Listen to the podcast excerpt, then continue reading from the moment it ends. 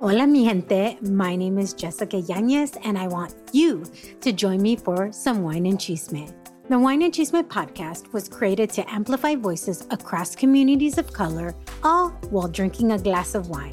From wine talk, interviews, and recaps of all things pop culture, join me every Wednesday for the Chisme. Please make sure to check out the Wine and Chisme podcast and other amazing podcasts as part of the Latina Podcasters Network. Te damos la bienvenida a otro episodio de Pili, Raúl and la música. Soy Pili Montilla y aquí con nosotros DJ Raúl Campos. Pili, buenísimo, estoy aquí y muy emocionado porque vamos a hablar con un gran amigo, alguien que hemos conocido ya por muchos años, uno de los integrantes de Los Amigos Invisibles, The Venezuelan Party Band, y hablamos de muchísimas cosas, la pasamos súper bien hablando de lo que está pasando estos días, la música de solista de Cheo, el LP que se llama Sorpresa, que está increíble, y también lo que está haciendo por las redes sociales desde casa de Cheo. And super fun. Definitivamente. Así que aquí está esta plática amena entre amigos. Pili Raúl la música con Cheo Pardo.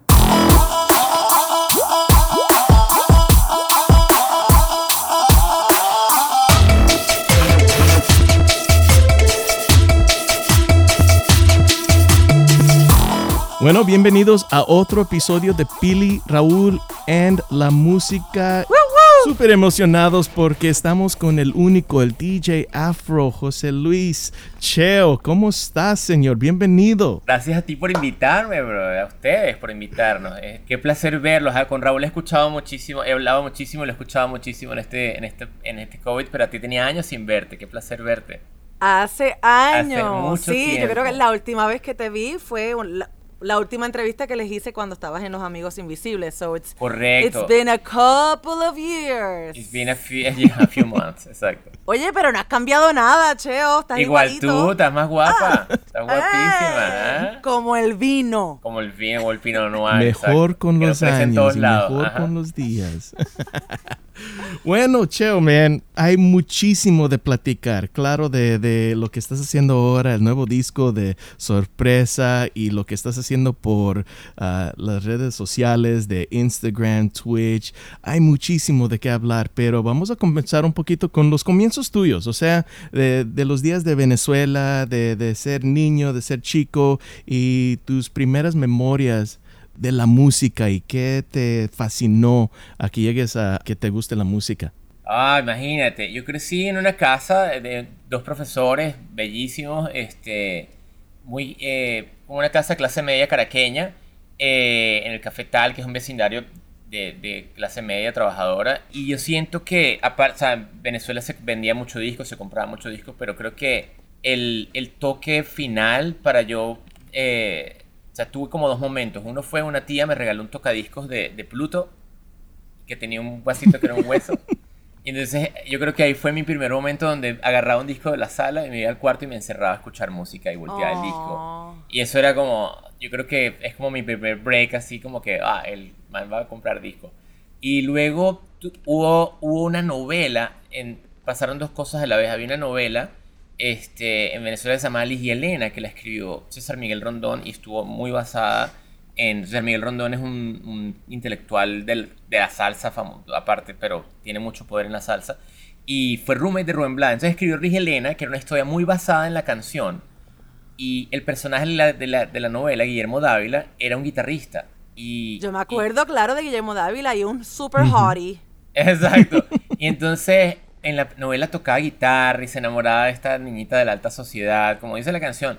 Y, yo recuerdo ese, no sé, como esa afinidad de como, wow, yo, quiero hacer eso, yo quiero tocar guitarra. Y recuerdo que luego fui a casa de un amigo que tenía una guitarra, este, la agarré de la pared y de ahí en adelante fue mami, mami, mami, papi, mami, papi, mami, papi, mami, papi, quiero una guitarra, quiero una guitarra. Y tendría yo 10, 12 años. Y ahí... ¿Y te autoenseñaste? No, no, no. en, mi, en mi cumpleaños llegó la guitarra y ya luego como que la, le charrasqueaba, le hacía así, pero, pero no, no teníamos YouTube, no teníamos nada. Teníamos que, tuve que, tuve que ir a clases. O sea, fue unas clases de un instituto que era de la Yamaha, que la Yamaha tenía una tienda, tiendas de música en Venezuela. Tenía su escuelita de música y ahí fue como mi primer acercamiento a Stairway to Heaven, Queen, ese tipo de profesores que uno tenía en los 80 que estaban como, yeah. Pero me encanta porque eso me imagino que combinado con la música que escuchaban tus padres, combinado con la música que escuchaban tus amigos. Correcto. La librería musical infinita. Claro, además Venezuela tuvo algo muy particular que Venezuela fue durante, después de la Segunda Guerra Mundial, Venezuela em, abrió sus fronteras a toda la emigración europea que quería, que quería mudarse a Venezuela, que quería empezar una nueva vida. Entonces, parte de la razón por la cual se dice que las venezolanas son muy bonitas es porque la, la inmigración española, la inmigración italiana, la inmigración portuguesa tuvo mucha influencia con, con ese mestizaje. Y como consecuencia directa yo diría que este, nosotros teníamos, eh, mis compañeros de clase eran chilenos que salían de, salieron corriendo de Pinochet, hijos de italianos, hijos de españoles que se iban en verano a, visitar a sus tíos y en el, cuando volvía al colegio llegaban los discos de Soda Stereo, llegaban los discos de Los Prisioneros, llegaban los discos de, de Hombre G, de Mecano, de Ilegales, de Radio Futura, todo eso fue gracias a ese mestizaje, gracias a ese mestizaje que yo creo que Venezuela quizás no tiene total conciencia que eso pasó por eso, se creó como este gran público para el rock en español, en el cual diría que sin duda Venezuela es una plaza muy fuerte en, lo que fue a esas bandas, ¿no? Siento que Venezuela tuvo un proceso de evaluación en el cual este, ya los venezolanos pueden viajar tanto, Venezuela se publicó como un país pobre, no tan pobre como ahora, pero se volvió un país que tenía menos recursos, y yo siento que mi generación, o sea, la diferencia, yo tengo una hermana que tiene 5 años, más, más que yo, y, y sus amigos como que iban a Miami todo el tiempo, viajaban mucho y como que cinco años después que fue mi generación eran los que no teníamos carro, que andábamos en autobús, que andábamos... Wow, qué diferencia drástica en tan poquito tiempo. Sí, sí, sí, súper drástica. Entonces yo siento que mi generación, y obviamente teníamos gente precediéndonos, pero fue como la primera generación que estuvo ok con estar en Venezuela y con, o sea, con be venezolanos, con ser venezolanos. Con aceptar. como que nosotros oíamos salsa, oíamos merengue, oíamos, o sea, y oíamos Pink Floyd, y oíamos eh, Primal Scream, y Happy Mondays, y oíamos eh, rock, y oíamos Soda Stereo, como que nosotros, Venezuela, estábamos cómodos como era Venezuela, porque, bueno, nos quedaba otra, ¿no? No podíamos, nadie podía irse, o la generación de mi hermana, todos se fueron a estudiar afuera, y todos fueron a Berkeley, a NYU, a Columbia y tal, y nosotros todos estudiamos en Venezuela. Entonces como que ese cambio drástico de generación creó esa Venezuela que era que había movida pues en los 90, que había como un movimiento de bandas, bandas saliendo de donde de la cual salieron los amigos y yo creo que los amigos tiene un poco esa etiqueta de que nosotros en el, en el título de los discos ponemos Venezuela, era como we're proud, pero no ni siquiera era como bragging, era como, era como casi como un chiste, era como que, wow, this is it. esto es lo que hay. Pero eso es lo que siempre me gustó de los amigos también. Yo creo que tiene que ver no solo con que era una banda súper divertida y súper talentosa, sino que cada uno de ustedes era real. O sea, ustedes todos tenían su propia personalidad, obviamente, pero traían como que esa realidad de this is who we are, somos una banda de fiesta, somos una banda súper sensual y sexy y no hay tabús aquí y eso made you guys stand out, obviamente. ¿Cuál tú crees que fue como que el biggest takeaway de los amigos invisibles para ti y cómo lo estás aplicando ahora a tu carrera como solista? Mira, bueno, el gran momento creo que fue cuando David Byrne descubrió un disco, ¿no? Pero creo que me estás preguntando acerca de otra cosa. Y te diría que una cosa que es interesante cuando uno se muda aquí en los Estados Unidos es que cuando te, vas de tu país, de repente caes en cuenta de lo que no es obvio. hay una cantidad de cosas que tú asumes como obvias en tu país, como que oyes cierto tipo de música, comes cierto tipo de comida, como que todo lo que está en tus narices como que ni lo ves. Y cuando te vas fuera, te das cuenta de todas esas cosas que extrañas. Entonces, yo me encontré como jockey y la banda se encontró, eh, tuvo un proceso de purificación, de estilización de cierta manera de, ese, de esa cosa, porque cuando llegábamos aquí, nosotros en Venezuela éramos los, los que nos creíamos neoyorquinos, digamos, como que, oh, los que, los que tocan house y los que tocan tal. Y cuando llegamos acá éramos la banda latina. Entonces, como que una falta de identidad ahí, como, espérate, claro, ¿quiénes y hubo como, eso, hubo como un proceso que tomó un par de años, seguro, y seguro lo, lo, lo, es todavía parte de ese proceso en el cual aprendes a, definir qué es lo que te hace especial o qué es lo que te hace particular. En el caso de los amigos era esa capacidad de de analizar, de, de, sincretizar todas esas tendencias. Tocábamos merengue, tocábamos salsa, porque es lo que oye un latino, ¿no? Era como, era prácticamente en la discografía de cualquier, el CD, el CD wallet de cualquier hispano, ¿no? Era, era la, la, meta nuestra. Y eso se volvió, de cierta manera, nuestra bandera porque nos damos cuenta que aquí en Estados Unidos nadie lo hacía. En Estados Unidos la gente toca rock, o toca dance, o toca baladas, o toca ta, ta, ta. Y nosotros como, wow, pero sí, en Venezuela todo el mundo oye de todo. Y, literalmente vas a un wedding y tienes que oír bailar merengue, bailar cha-cha-cha, bailar salsa, bailar bachata, bailar, bailar tecno, bailar. O sea, como que así, así era la vida en Venezuela, así es la vida, en, no solo en Venezuela, luego nos entendimos con el tiempo que era toda Latinoamérica que tenía ese sincretismo. Y yo siento que al paralelo a los amigos también había como mucha gente buscando eso mismo, ¿no? A Tercios estaba como buscando la misma cosa, Café Tacuba fue pionero eh, haciendo ese, ese mezclote de todas esos estilos que se ven en Latinoamérica con, con Re, ¿no? Yo creo que los amigos fue como simplemente confiados en que eso éramos nosotros y que, bueno, a alguien, alguien le iba a gustar. Porque así éramos nosotros y nosotros no somos locos. ¿O no, no, pero básicamente lo que, lo que quería saber también es como, ¿cuál fue el aprendizaje más grande que tuviste durante tus años en Los Amigos y cómo lo estás aplicando ahora a tu vida como solista? Uy, no, el, más grande, hay muchísimo. Este hay frases que me recuerdo todo el tiempo. Hay, David Byrne cuando, cuando nos mudamos acá me dijo una frase que a mí no se me olvida, que me dijo, you gotta be easy to work with. Nice, good advice. Eso fue como un consejo que me quedó como, wow, what do you mean? O sea, como que David Byrne, él me dice, no, no, tienes que ser easy to work with. En New York, you gotta be easy to work with. ¿Qué otro consejo? No sé, leo, siento uno de Paul McCartney muchísimo que dice que you gotta say hello to everybody on the way up because you're gonna see them on the way down. Este. En otras palabras, humildad. Sí. bueno, you gotta be nice. Y yo lo, yo lo vi, o sea, fíjate qué curioso. Cuando, cuando, cuando dejé los amigos, fue una de las cosas que más me hizo eco porque este, cuando estás en, en una banda que, tiene, que representa negocio para mucha gente, todo el mundo te responde los emails. Y todo el mundo te escribe, y todo el mundo te, ay, y todo el mundo sí. Y yo me encontré como que sales, literalmente como un divorcio, te divorcias y es como que, wow, nadie me responde los emails, nadie me escribe, nadie me escribe de vuelta, de algo verga, y eso fue como un, un, un yo creo que diría el takeaway más importante de, de volver a empezar y todo eso, como que siento que diría que la lección más importante que más aplico es que lo que importa y lo que queda son las canciones porque mm. las, bandas van, las bandas vienen, los artistas van, los artistas vienen, los trends van y vienen, pero al final lo que único que queda es lo que la gente silba. Entonces como que me he enfocado en estos años de mi carrera en, en eso, en hacer buenas canciones. Fue como una reinvention de lo que es Cheo, lo que es José Luis, lo que es DJ Afro. Platícanos un poco de eso. Mira, yo, yo dejé los amigos por, creo que la razón hoy día que siento más acorde es agotamiento. La banda estaba, estuvo 24 años girando sin parar y nos encantaba la estamina de eso, pero en un momento, sin darme cuenta, yo estaba como los niñitos cuando, cuando tienen sueño y no quieren dormir. Que están y, y lloran y no saben por qué. Yo estaba así, me quejaba de todo, lo odiaba todo. Y tenía que ver con eso, aunque estaba agotado. Entonces, como que si si me tomó muchísimo tiempo tomar la decisión, si me tomó muchísimo tiempo pensar que iba a ser al final nada de lo que pensé que iba a ser lo terminé haciendo. La, vida tomó otros rumbos, pero sí dejé la banda como muy, muy consciente de que acaba de tener un hijo, acaba de tener a Tomás y estaba como que, wow, no, ya, tengo que, tiene que haber algo más en la música que no sea tocar todos los días del año.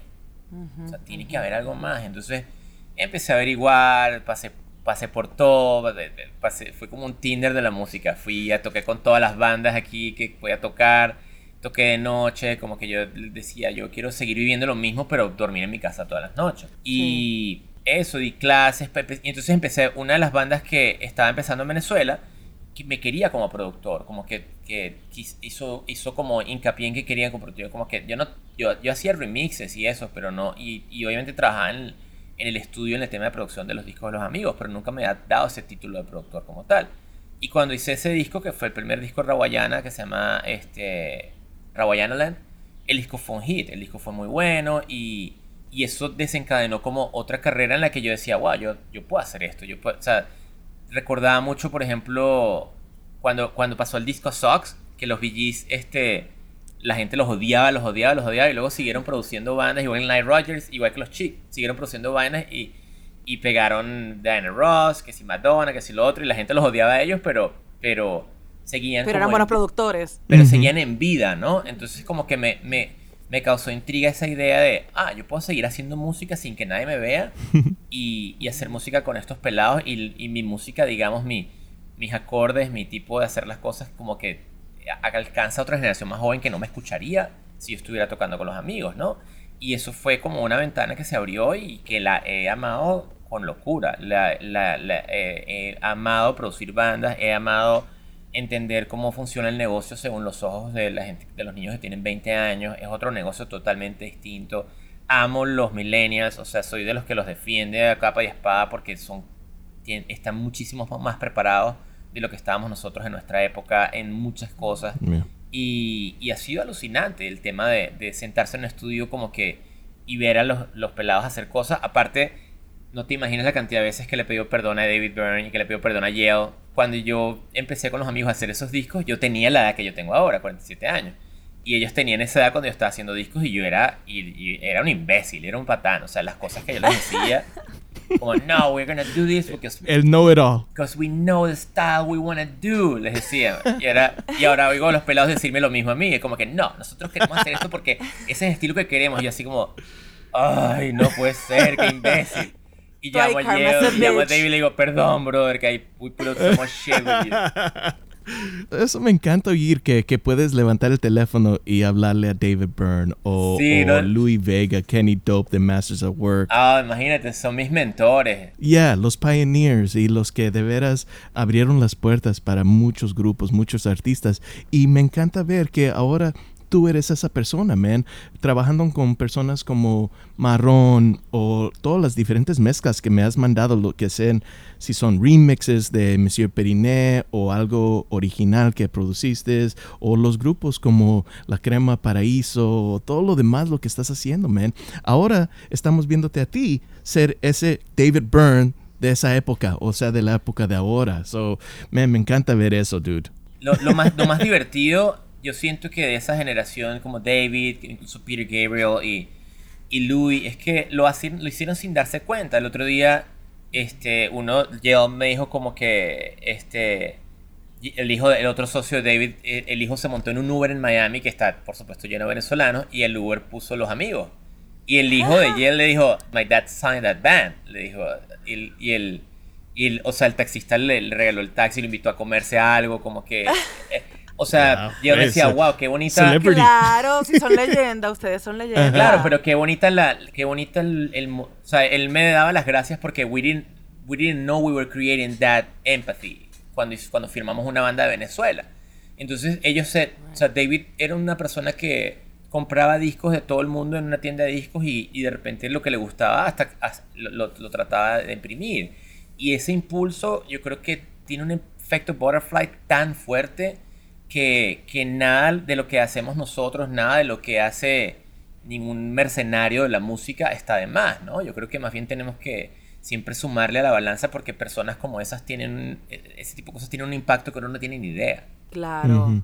Qué buena historia esa y tienes toda razón. Y también es cabe recalcar el, el, impacto que tiene la música y el impacto que tienen ustedes los músicos y cómo estás también no, no solo uniendo generaciones. O sea, who would have ever thought? No, nadie. Aparte, yo siento que los hispanos somos terribles con el tema de la historia y yo siento que es importante que generaciones como la nuestra este, le muestren a los que nos están mirando, a los pelados, que hubo artistas también que hicieron esas cosas antes, ¿no? Como que a veces yo toco eh, a bandas con las que produzco les toco cosas que se hicieron en Chile en los 70 o Los Prisioneros y los manes como, wow, Los Prisioneros parece Kraftwerk. Es como que, yeah, man, it was the Kraftwerk. They were, they were, they were aiming for that. Pero, eh, eh, o sea, como que sí nos toca también hacer ese link para que, tener, para que nuestro, nuestro hilo de historia esté lineal, ¿no? Y podamos avanzar y podamos hacer toda la fuerza y todo el peso posible para que nuestro gentilicio escuche mejor calidad de música, ¿no? Estás hablando también de aging in the industry, como quien dice. Y en verdad eso es un tema que muchas mujeres... Muy poca gente habla. Más las mujeres que los hombres, que así que me encanta y me parece súper refrescante que es un tema que tú estés tocando también. 100%. Yo, yo cuando me reía cuando produzco O'Keells, recuerdo una conversación con O'Keells que ellos como que no, y tal, y girar, y todo el mundo que todo el mundo en una van y nos quedamos en un mismo cuarto y tenemos que dormir en el baño. Y yo como que, go for it. Eso no va a ser, no, no. pero, pero me encanta como que ya, I mean, you gotta do it, you're kids, I mean, pero ya, yo, no, entonces también está cool eso como eso, envejecer. Y, y eso me lleva al otro punto que fue el, el de sorpresa que dijo Raúl, una cosa que yo no sé por qué ha pasado, pero siento que cuando, cuando nosotros crecimos, estoy seguro que Pili está, está conmigo en esta, porque tú, tú, naciste, tú pasaste toda tu vida en Los Ángeles, ¿no, Raúl? Entiendo. Sí, claro. Exacto, Pili viene de Latinoamérica y, y va a entender lo que digo cuando digo que cuando nosotros crecimos, y lo, se lo decía a Twitter el otro día, como que Soda Stereo, por ejemplo, el disco de Signos, desde los ojos de hoy, ahí no hay ni un single. que dentro de los cánones de, de la música comercial, o sea, hay muchos de esos discos que nosotros amábamos, de Charlie, el rap de las hormigas, como que esos no eran ni siquiera singles. Y sin embargo, teníamos una generación de músicos, una generación de role models que se atrevían a hacer algo distinto, que se atrevían a salirse de la norma, no se parecía a nada, no se parecía al rock anglosajón. Entonces yo siento que por alguna razón nuestra, nuestra generación, la nuestra, perdió el ímpetu para hacer esa transgresión. Yo siento que muchas de las bandas de mi generación están buscando lo urbano, buscando el hit, buscando el dueto con con el artista joven y, y, eso no, no, se le puede juzgar a nadie, no se puede criticar porque todo el mundo tiene su propia situación, pero eso, siento que lo único que va a dejar de consecuencia es que la generación que nos sigue va a seguir esos pasos. Y entonces como que no va a haber nadie atreviéndose a nada, o sea, o, de nuestra generación. Entonces yo siento que sorpresa es un poco eso. Yo dije, yo tengo que hacer un disco con música. O sea, yo veo, por ejemplo, fenómenos aquí como Anderson Pack, como Tame Impala, como eh, eh, incluso Black Keys, que son como bandas distintas, que se atreven a hacer algo que escapa y llenan el Madison Square Garden, llenan este, auditorios gigantescos. Y digo, bueno, ¿por qué nadie en Latinoamérica se está atreviendo a hacer esto? Porque todo el mundo está aterrado con Bad Bunny. Sale lo de, sale Bad Bunny y todo el mundo, todo el mundo aterrado, como, dude, es bad, whatever. O sea, let's keep making music. Y siento que, que, que nos, nos falta eso, ¿no? Y yo siento que eh, sorpresa fue un poco eso, como un impulso de bueno, va a ser algo que no esté haciendo, o sea, lo que me dé la gana porque alguien, someone's gonna listen to it y alguien lo va a seguir, porque la carrera de músico, sobre todo en mi, en mi parte, está llena de discos que no fueron exitosos, o sea, está llena de influencias. Mm. Que, never, no fueron hits necesariamente. Que no necesariamente fueron hits. Es como que alguien tiene que hacer esos discos. No todo, no todo puede ser hit. Y es completamente diferente la vibra, man. Eh, el disco de sorpresa es algo completamente diferente de lo que oía de, Los Amigos Invisibles. O sea, con la canción cuando saliste con el sencillo Todo día en la cama, I'm all like, this is fucking dope. Es chill, pero habla de lo que está pasando en estos días y cómo la estás pasando tú. Y más en esta época de, redes sociales, era perfecta la canción que salga. Sí, eso, eso no lo planeé, no lo planeé así yo realmente hice una, una oda. O sea, yo siempre he sido muy fan del, del. Porque en esta canción en particular, como que yo soy muy fan del, del Latin Soul.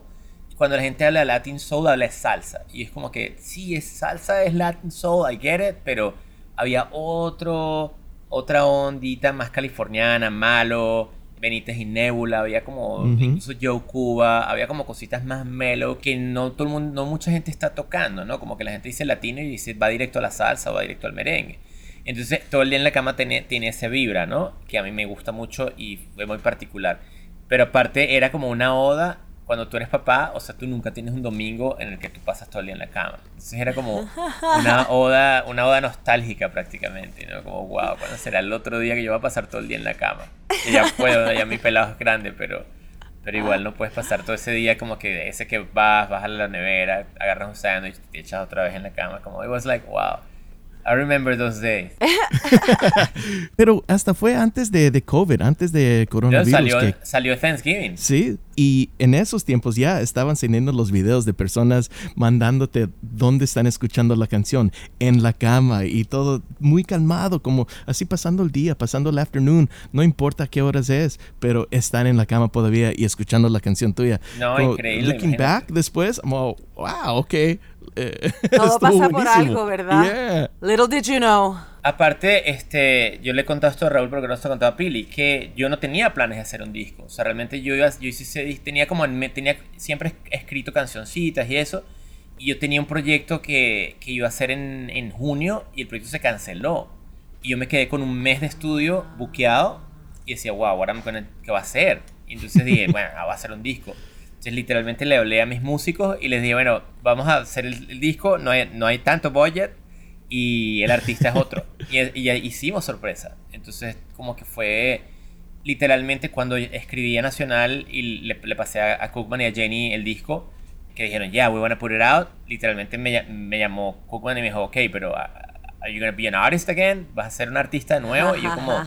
y yo literalmente le dije que necesitaba un par de días, porque fue como una, era como una decisión como, wow. Que tal vez como no lo habías pensado de esa manera, como que espérate, ah, aquí está un disco y después Tomás Cookman de Nacional te dice, ok, pues, pues entonces vas a volver al rol de, artista y eso como que te, te chocó, como, wow, wow, wow, necesito unos, unos días para absorber esta noticia y ver si de verdad quiero be that role again.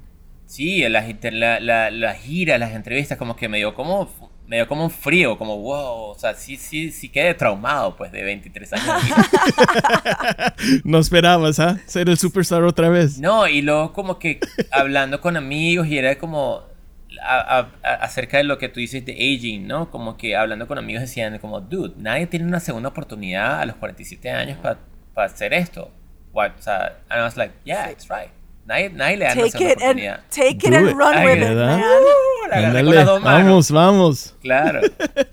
y viendo la potencia que tiene el disco, ok, that's cool, ok, pero ahora dicen, ok, vas a ser artista otra vez, va a ser tours, va a haber gira y todo lo demás.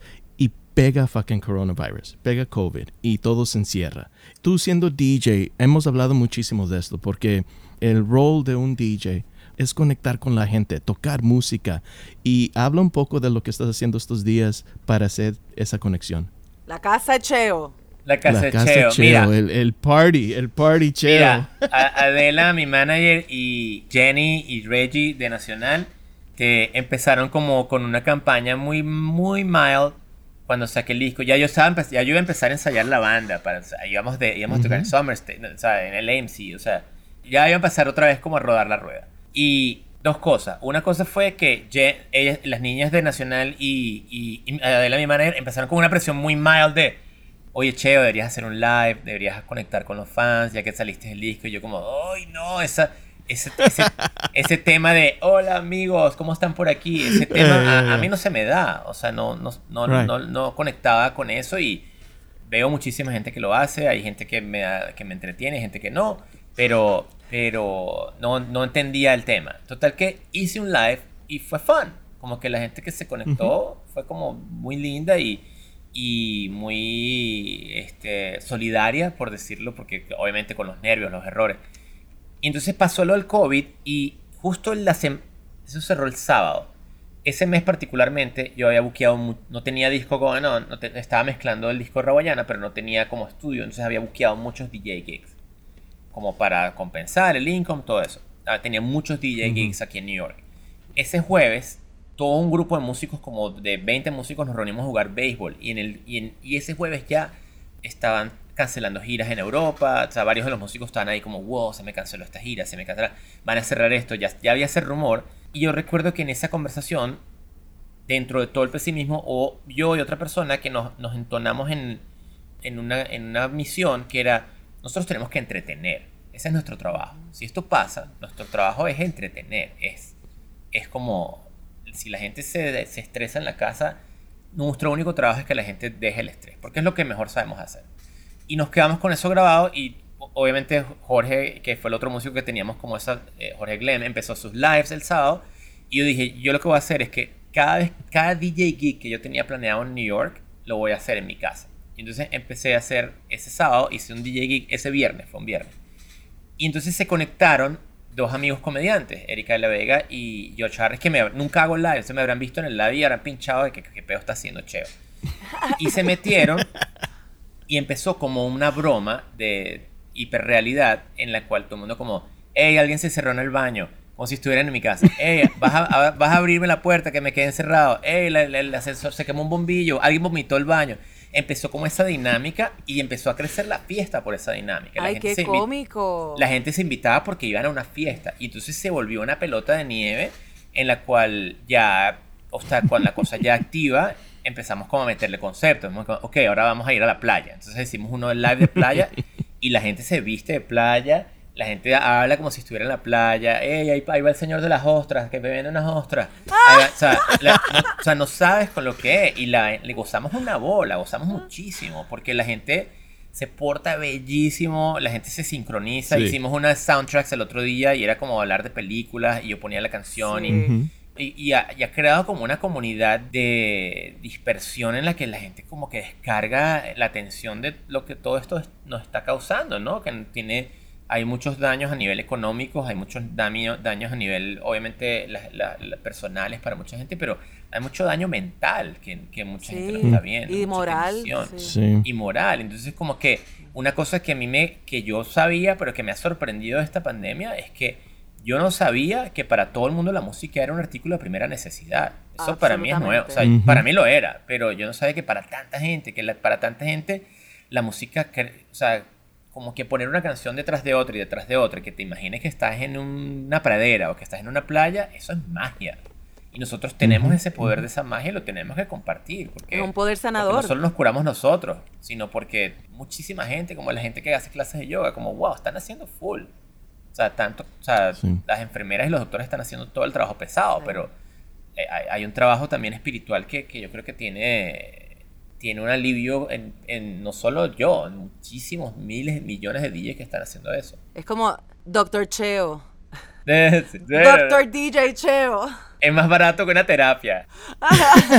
Como tú hablas de David Byrne, lo que te dijo, you know, you gotta be nice to everybody, you know, o lo que dice Paul McCartney, say hi to everybody on the way up because you're gonna say it on the way down. También los que me enseñaron de ser DJ, una cosa que sí se me grabó, que the DJ doesn't make the party, the people make the party. Y lo que estás haciendo tú es lo que me encanta ver. Claro que la música es on point. Si haces una noche de canciones de soundtracks, de películas, o si vas a hacer el medio año nuevo, lo que hace tus fiestas, además de la música, es el chat, las conversaciones que están teniendo todas las miles de personas que tienes en los chats. Es increíble. Y aparte, eso, eso por ejemplo, eh, cuando, cuando lo posteas, cuando, cuando tú posteas tus lives, no se postean con los comentarios, no se postea con el chat. Y eso fue una de las razones por las que yo no quería postear el mío, porque yo decía, no, es que verme a mí tocando música en mi casa no es lo fun, lo fun es lo, que hace la gente, lo que... Porque además el otro día fui a, un, a un foro donde, donde estaban como diseminando la fiesta un poco, ¿no? Como, bueno, pero es una fiesta porque no hay nadie ahí, o, o, sea, no hay algo físico. Y alguien como un filósofo de estos intelectuales dijo algo muy lindo, dijo, bueno, pero al final esto es como una caparazón. Lo que importa es lo que está dentro, ¿no? Y entonces estás ahí como en un... La gente está... No, no solo... O sea, yo voy a mucho a la fiesta de D-Nice, por ejemplo, y voy a las fiestas de Questlove y, y la gente está... O sea, son como miles de almas en un purgatorio, en un espacio que no existe o que sí, que definitivamente sí existe, ¿no? Pero no, nadie está vestido, no importa cuánto dinero tengas, no importa cómo te veas ni siquiera, es como puras almas, está todo el mundo así revolucionando, vibrando bonito en un sitio en el que nadie se ve sino el corazón, ¿no? Como diría Rubén Blades.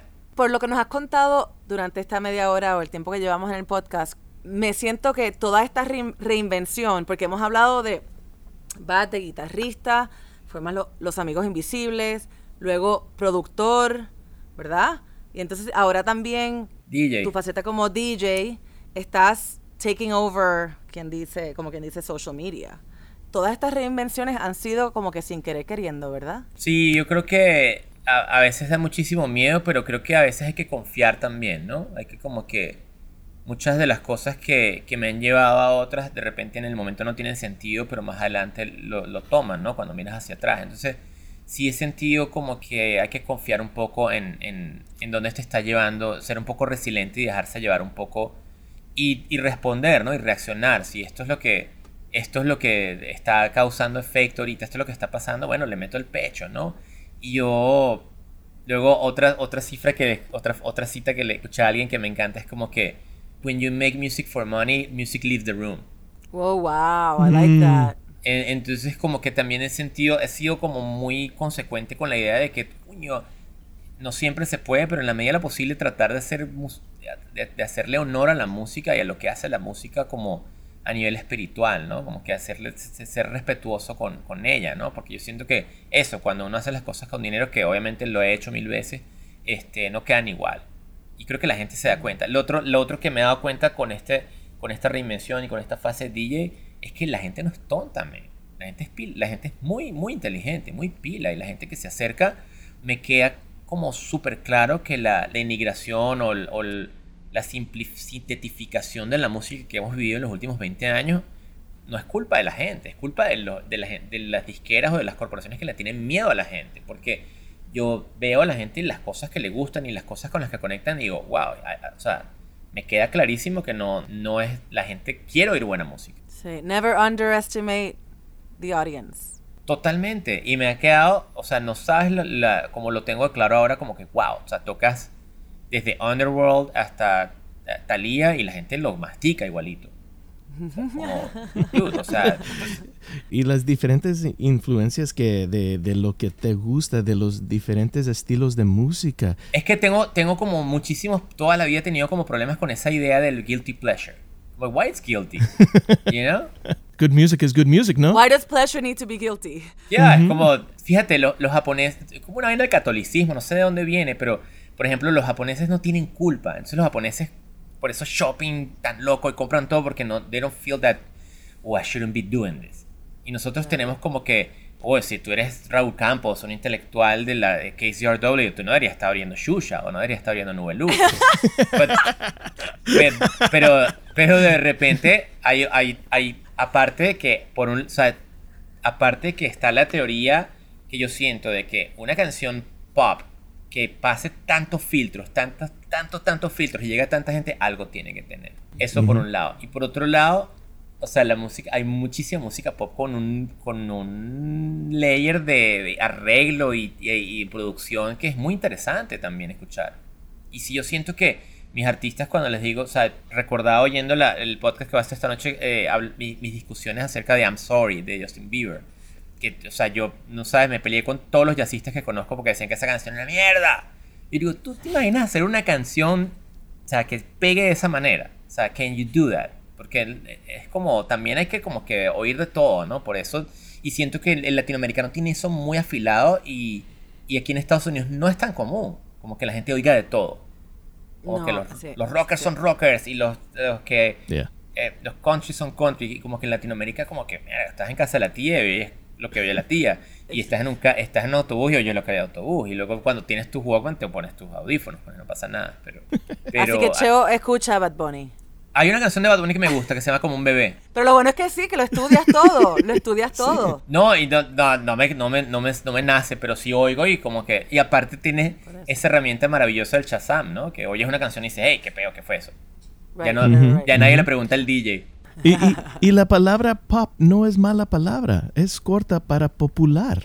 Exactamente. no, no, yo no tengo problema con eso. Con nada, con nada. So, so, claro, en, en, KCRW vamos a tocar un estilo diferente, lo que es más alternativo, lo que es más indie.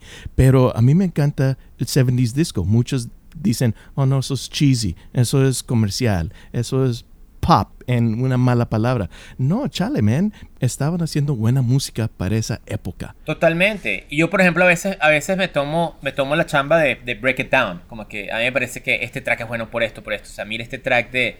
El otro estaba viendo el track de Love Yourself de Justin. Y dice, dude, es un track de guitarra y voz. That's it.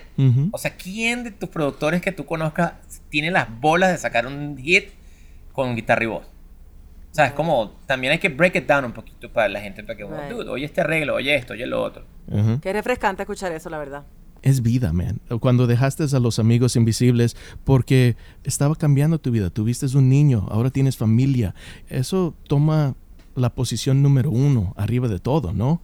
So, tienes que pensar un poco de, de ok, ¿cómo va a seguir José Luis? Ok, ya tuvimos los amigos, tengo Cheo, tengo estas producciones, pero ¿cómo sigue lo que es lo más importante, que es familia. Correcto, y para mí, para mí, o sea, tuve, por supuesto, muchísimos tiempos buscando la respuesta a estas preguntas, pero hoy en día digo, wow, o sea, uno cree que el, el suceso es llenar el Hollywood Bowl o llenar el, el, Auditorio Nacional de México, como que yo, yo hice, o sea, como que I was there and, and that was success and it was, it was really stressful. E, y, y, o sea, fue increíble, por supuesto. Todo eso fue increíble, pero dices, wow, esto. O sea, como que esto comparado con ir a buscar a mi hijo al colegio, eh, no se compara literalmente. Mm. Pero aparte de eso, sí, sí siento esa, esa idea de que... Ah, bueno, no, la idea que iba a decir era que una cosa interesante que me pasó cuando dejé los amigos fue que obviamente recorrí como muchos de los contactos que tenía en la industria, ¿no? Incluyendo Raúl. Y muchos de ellos veían, lo veían normal. Era como que, ya, sí, ya giraste 20 años. It's time. It's time to get into the studio and, and, and, and make, make some albums for young kids. Muchísimos americanos me decían eso. Era como, para los americanos es como muy común que de repente ves una banda que está operativa por 10 años y desaparece y dices, wow, ¿dónde estarán los artistas? es como que yeah, most of them are making records. Like, tú hables con, yo mantengo contacto con Matt Fink de Prince, de Revolution. Y literalmente dejó Revolution y está produciendo bandas y produce plays de O sea, como que that's what they do. Y es como que me, me impresionó mucho que para un latinoamericano esto era como el fin de mi carrera y para muchos, muchos americanos era como que, ah, no, you, you start somewhere else. Lo normal. Claro, como mismo me decían como, no, bueno, es que como en las disqueras, que los A&Rs como que la gente que sale a ver bandas ya cuando cumple 25, 26 años ya los metemos en la oficina. Como, ya, that makes sense. no. O sea, cuando ya se casan ya no van a ver bandas, ya no, ya no, ya no pueden estar ahí echándose shots a las 3 de la mañana con una banda para filmar. Sentía que había ese, que había esa, en, en, el contexto que yo me movía, incluido David Byrne, había como esa, ese entendimiento de, ya, yeah, man, it's enough. Take, a break. Pues para ir concluyendo, eh, Cheo, ¿Cuál ha sido la sorpresa más grande de sorpresa?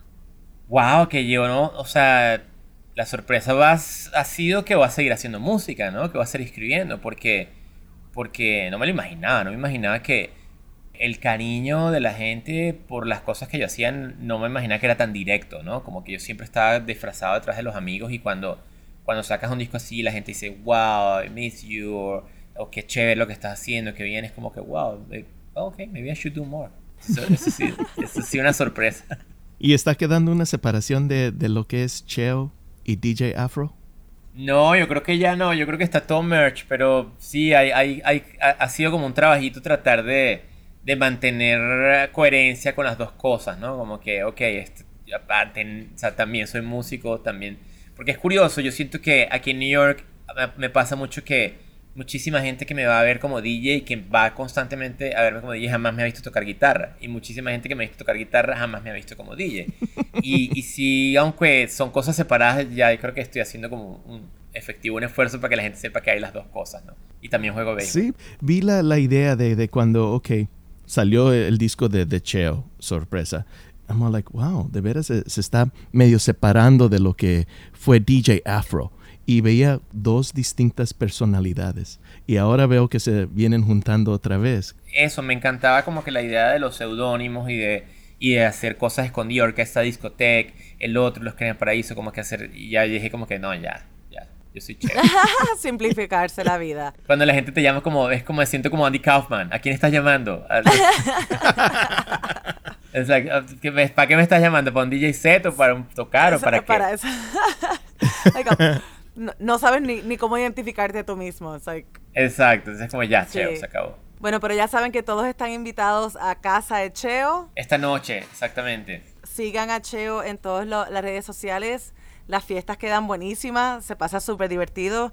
Gracias por tu tiempo, nos encanta platicar contigo y nos encanta que estés de regreso. Ay, no, qué chévere verte. La próxima vez que te vea, sí, gracias. La próxima vez que te vea, te abrazo. Sí, por favor. Raúl, como siempre, un placer. Hermano, pronto nos vemos en persona para unos abrazos y tocar un DJ set. Me llevas a los Dodgers, bro, que veo que te la pasas metido en el estadio de los Dodgers. Vamos, man. Y tú me llevas a los Yankees. A huevo.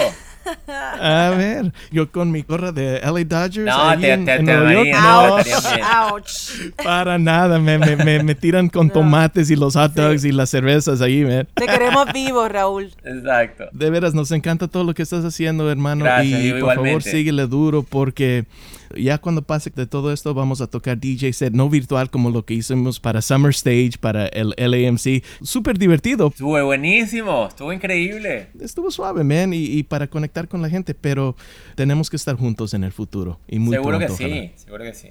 No, te, lo, dudes ni un minuto. Bueno, muchísimas gracias, Cuídense. José Luis, DJ Afro. Gracias. Bye, bye.